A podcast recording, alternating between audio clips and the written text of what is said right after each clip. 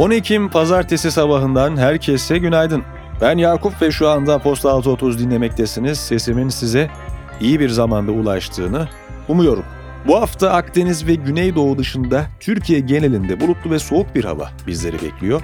Karadeniz'de hafta boyu etkili olacak sağanak zaman zaman Marmara bölgesine de uğrayabilir. Dikkatli olmakta fayda var. Tarihte bugün 2015 yılında Ankara Garı'nda gerçekleştirilen Emek, Barış, Demokrasi mitingi sırasında düzenlenen bombalı saldırıda yaşamını yitirenleri saygıyla ve özlemle anıyoruz. Bugünün bülteni Paribu ile birlikte ulaşıyor. Her yıl merakla beklenen film ekimi bu yılda Türkiye'nin alanında öncü teknoloji şirketi ve lider kripto varlık işlem platformu Paribu sponsorluğunda sinema severlerle buluşuyor. Ayrıntılar bültende. Piyasalar ve ekonomi.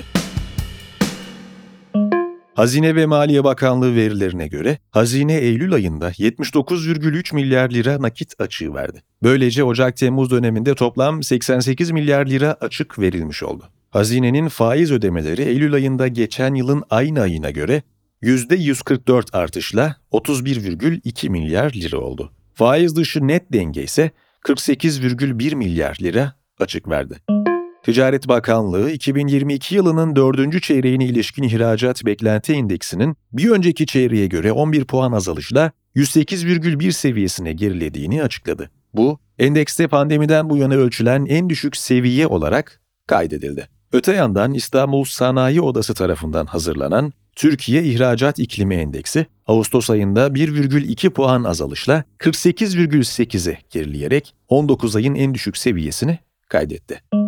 İşkur, kayıtlı işsiz sayısının Eylül ayında aylık bazda %1,8, yıllık bazda ise %2 azalışla 3 milyon 282 bin kişi olduğunu duyurdu. Kayıtlı işsizlerin %49,5'inin erkek, %51,5'inin kadın, %28,2'sinin ise 15-24 yaş grubunda olduğu açıklandı.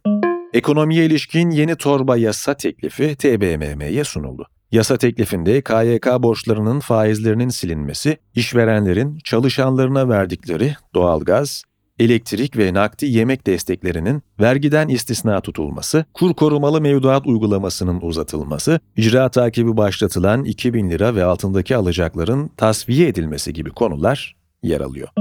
Hazine ve Maliye Bakanı Nurettin Nebati, şimdiye kadar asgari ücretliler enflasyona ezdirilmedi ve bu yılda aynı şekilde bir artış olacak. Asgari ücretteki artış enflasyonun üzerinde olacak ifadelerini kullandı. Birleşmiş Milletler Gıda ve Tarım Örgütü, küresel gıda fiyat endeksinin Eylül ayında aylık bazda %1,1 azalırken yıllık bazda %5,5 arttığını açıkladı. Böylece küresel gıda fiyatlarında 6 ay üst üste gerileme kaydedilmiş oldu. İş Dünyası Uludağ Otomotiv Endüstrisi İhracatçıları Birliği verilerine göre, otomotiv endüstrisinin ihracatı Eylül ayında yıllık bazda %11,7 artarak 2 milyar 753 milyon dolar oldu. Ocak-Eylül dönemindeki ihracat ise %5 artarak 22,3 milyar dolara çıkarken 9 aydaki ortalama aylık ihracat 2,5 milyar dolar olarak gerçekleşti. Türk Hava Yolları'nın yolcu sayısı bu yılın Eylül ayında 7,3 milyon olarak Eylül 2019'daki 6,7 milyonu geride bıraktı. Ancak Ocak-Eylül döneminde 53,9 milyon yolcu taşıyan şirket 2019'daki 56,4 milyon seviyelerini yakalayamadı. Karar Gazetesi yazarı Uğur Emek haberinde artık yüklenicilerin ücretlerinin yılda 2 değil 4 defa dövizden Türk lirasına çevrileceğini belirtti. Emek, Karayolları Genel Müdürlüğü ile iş yapan YİT projelerinin yüklenicileri artık ücret zamlarını 3 ayda bir alacaklar. Oysa asgari ücretliler 2022 yılında ücret zammını 6 ayda bir alıyorlar diye seviniyorlardı. Anlaşılan yetkililer bir kez daha yüklenicileri tercih etmiş diye yazdı. Philip Morris'te sendika üyesi oldukları gerekçesiyle işten çıkarıldığı aktarılan işçiler, eylemlerinin 18. gününde İstanbul'daki genel müdürlük binasının önünde toplandı. Çalışanlar, atılan işçilerin alınması, ücretlerine zam yapılması, zorunlu mesainin kaldırılması gibi taleplerde bulundu. PepsiCo, Tesla'nın semi kamyonlarının ilk alıcısı oldu ve 1 Aralık'ta araçları teslim alacağını bildirdi. Şirket, yakıt maliyetlerini ve emisyonları azaltmak için kamyonların Kaliforniya'daki Frito-Lay tesisinde ve Sacramento'daki PepsiCo içecek fabrikalarında kullanılacağını söyledi. Politika Türkiye gazetesinden Yücel Kayaoğlu'nun haberinde Adalet Bakanı Bekir Bozdağ'ın açıkladığı yeni ceza infaz düzenlemesinde Avrupa Birliği ülkelerinde uygulanan rehabilitasyon sisteminin örnek alınacağı bildirildi. Yeni düzenlemede erteleme veya denetimli serbestlik kurallarının yeniden belirleneceği, suç işleyen kişinin bir gün bile olsa hapse gireceği, iki yılın altındaki bazı suçların erteleme kapsamından çıkarılacağı ve yeni infaz hesaplamasıyla suçluların belli bir süre için hapiste kalacağı öne sürüldü. CHP Kadın Kolları Genel Başkanı Aylin Nazlı Aka, kadına karşı şiddetle mücadele için hayata geçirilen Yaşam Hak Projesi kapsamında düzenlenen toplantıda son 9 ayda 176'sı şüpheli, 422 kız kardeşimiz katledildi. İktidarın kadın düşmanı politikaları nedeniyle her gün en az iki kız kardeşimiz yaşamdan koparılıyor açıklamasında bulundu.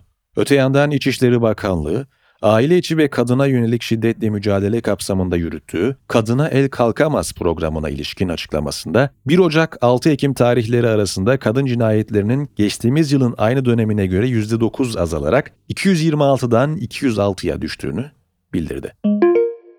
Danıştay, taksilere 7-24 çalışacak şekilde iç kamera sistemi takılmasına dair UKOME kararlarının hukuka uygun olduğuna karar verdi. Bu kararla başta terör olayları olmak üzere meydana gelen adli vakaların araştırılması, delillere ve faillere hızla ulaşılması suretiyle hem kamu düzeni ve güvenliğinin korunması hem de şoför ve yolcu güvenliğinin sağlanmasının amaçlandığı belirtildi. HDP tarafından Hakkari'nin Yüksekova ilçesinde düzenlenen özgürlük yürüyüşüne polis müdahale etti. HDP Iğdır Milletvekili Habib Eksik'in polisin müdahalesi nedeniyle ayağının kırıldığı ve aralarında gazetecilerin de olduğu 20 kişinin gözaltına alındığı aktarıldı.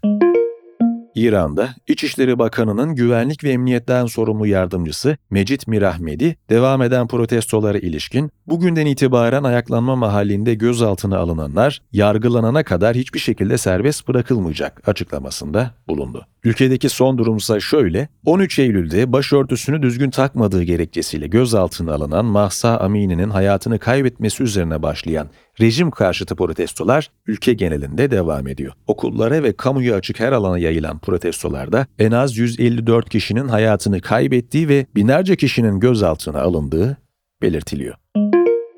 Rusya ordusunun Ukrayna'nın doğusundaki Zaporijya kentine saldırı düzenlediği ve saldırılarda en az 17 kişinin hayatını kaybettiği bildirildi. Avrupa'nın en büyük nükleer enerji santrali olan Zaporijya nükleer santralinde elektriğin güvenlik gerekçesiyle kesileceği aktarıldı. IMF, gıda şoku penceresi kapsamında Ukrayna'ya 1,3 milyar dolarlık acil durum finansmanının onaylandığını açıkladı. Teknoloji ve Startup Sanayi ve Teknoloji Bakan Yardımcısı Mehmet Fatih Kacır, yüksek teknoloji çalışma konularına dair politikaların belirlenmesi ve ilgili sektör sorunlarının tespit edilerek çözüm yollarının geliştirilmesi amacıyla bakanlığa bağlı bir blok zincir ve metaverse platformu kurulacağını duyurdu. ABD, Çin'in teknolojik ve askeri gelişiminin önüne geçmek için yarı iletken üretiminde gerekli olan araçların Çin'e ihracına yeni kısıtlamalar getirdi. Bunun 1990'lardan bu yana ABD'nin Çin teknoloji sevkiyatı politikasındaki en büyük değişiklik olduğu belirtilirken, teknoloji ve siber güvenlik uzmanı Jim Lewis, Çin çip yapımından vazgeçmeyecek ama bu onları gerçekten yavaşlatacak dedi. Çin Dışişleri Bakanlığı Sözcüsü Mao Ning, ABD'nin yeni ihracat kontrollerinin ticari önlemleri kötüye kullandığını ve ABD'nin teknolojik hegemonyasını sürdürmek amacıyla tasarlandığını aktardı. ABD Başkanı Joe Biden, Avrupa Birliği'ndeki kullanıcı verilerini ABD'ye ihraç eden işletmelerin işini kolaylaştırmayı amaçlayan anlaşmanın yeniden başlatılması için bir yürütme emri imzaladı. Anlaşmanın Avrupa Birliği Adalet Divanı tarafından kullanıcı verilerinin güvende olmadığı endişesiyle 2020'de feshedilen Privacy Shield'ın yerini alması bekleniyor. Binance'a ait blok zinciri ağı, BNB Chain'e siber saldırı düzenlendi. Binance açıklamasında saldırganların 100 ila 110 milyon dolar çaldığını belirtirken CNBC gibi bazı kaynaklarda bu miktarın 570 milyon dolar olduğunu aktardı. Spor Formula 1 sezonunun 18. ayağı Japonya GP'sini kazanan Red Bull pilotu Max Verstappen üst üste ikinci kez dünya şampiyonu oldu. Red Bull pilotu Sergio Perez ikinci, Ferrari pilotu Charles Leclerc üçüncü sırada yer aldı. Euro 2024 elemelerinde milli takımın karşılaşacağı rakipleri belli oldu. D grubunda yer alan Türkiye'nin elemelerdeki rakipleri Hırvatistan, Galler, Letonya ve Ermenistan oldu. Ampute futbol milli takımı Dünya Kupası final maçında karşılaştığı Angola'yı 4-1 mağlup etti ve dünya şampiyonu oldu. Novak Djokovic, Astana finalinde Stefanos Tsitsipas'ı 2-0'la geçerek Tel Aviv'in ardından Astana'da da şampiyonluğu elde etti. Altuğ Çelikbilek final turunda Andrea Vavassori'yi 2-0'la yenerek ATP 250 Floransa'da ana tabloda mücadele edecek. Artistik Jimnastik 2022 Dünya Challenge Kupası serisinin final etabında milli jimnastikçiler 14 finalin 8'inde kürsüye çıktı. 2 altın, 4 gümüş, 2 bronz olmak üzere toplam 8 madalya kazandı. Ronnie O'Sullivan, snooker tarihindeki en kalabalık seyirci önünde Marco Fu'yu 6-4 yenerek Hong Kong Masters şampiyonu oldu. Günün hikayesi Bartu Özden'den geliyor. Başlık Alevi Cemevleri Başkanlığı açılım mı kayyum mu? Cumhurbaşkanı Erdoğan, Kültür ve Turizm Bakanlığı bünyesinde Alevi Bektaşi Kültür ve Cemevleri Başkanlığı'nın kurulacağını duyurdu. Bakanlığın 1585 cemevini ziyaret edip 7000'den fazla talebi toplamasının ardından hazırlanan plana göre muhtarlıklara, derneklere, belediyelere, federasyonlara bağlı cemevleri kurulacak. Alevi Bektaşi Kültür ve Cemevleri Başkanlığı tarafından idare edilecek. Alevi Bektaşi inancının önderlerinden talep edenlere bu kurum bünyesinde kadro verilecek. Valilikler cemevlerinin masraflarının ve imar planları ile ilgili sorunların çözümünü üstlenecek. Cumhurbaşkanı Erdoğan'ın duyurduğu bu düzenleme Alevi kanaat önderleri tarafından tepkiyle karşılandı. Detaylar ve daha fazlası için Günün Hikayesi kanalını ziyaret etmeyi unutmayınız.